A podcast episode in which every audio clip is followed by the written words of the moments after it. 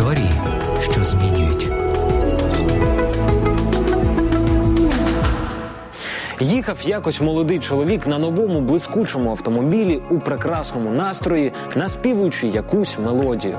Раптом побачив він дітей, що сидять біля дороги. Після того, як він, обережно об'їхавши їх, зібрався знову набрати швидкість, він раптом почув, як в машину вдарився камінь. Молодий чоловік зупинив машину, вийшов з неї і, схопивши одного з хлопчиків за комір, почав його трясти з криком: «Паршивець, ти чого кинув у мою машину камінь? Ти знаєш, скільки коштує ця машина?»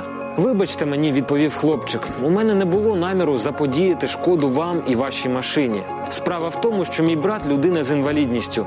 Він випав з коляски, але я не можу підняти його. Він занадто важкий для мене. Вже кілька годин ми просимо допомоги, але жодна машина не зупинилася. У мене не було іншого виходу, окрім як кинути камінь, інакше б ви теж не зупинилися». Молодий чоловік допоміг хлопчику посадити брата в крісло, намагаючись стримати сльози.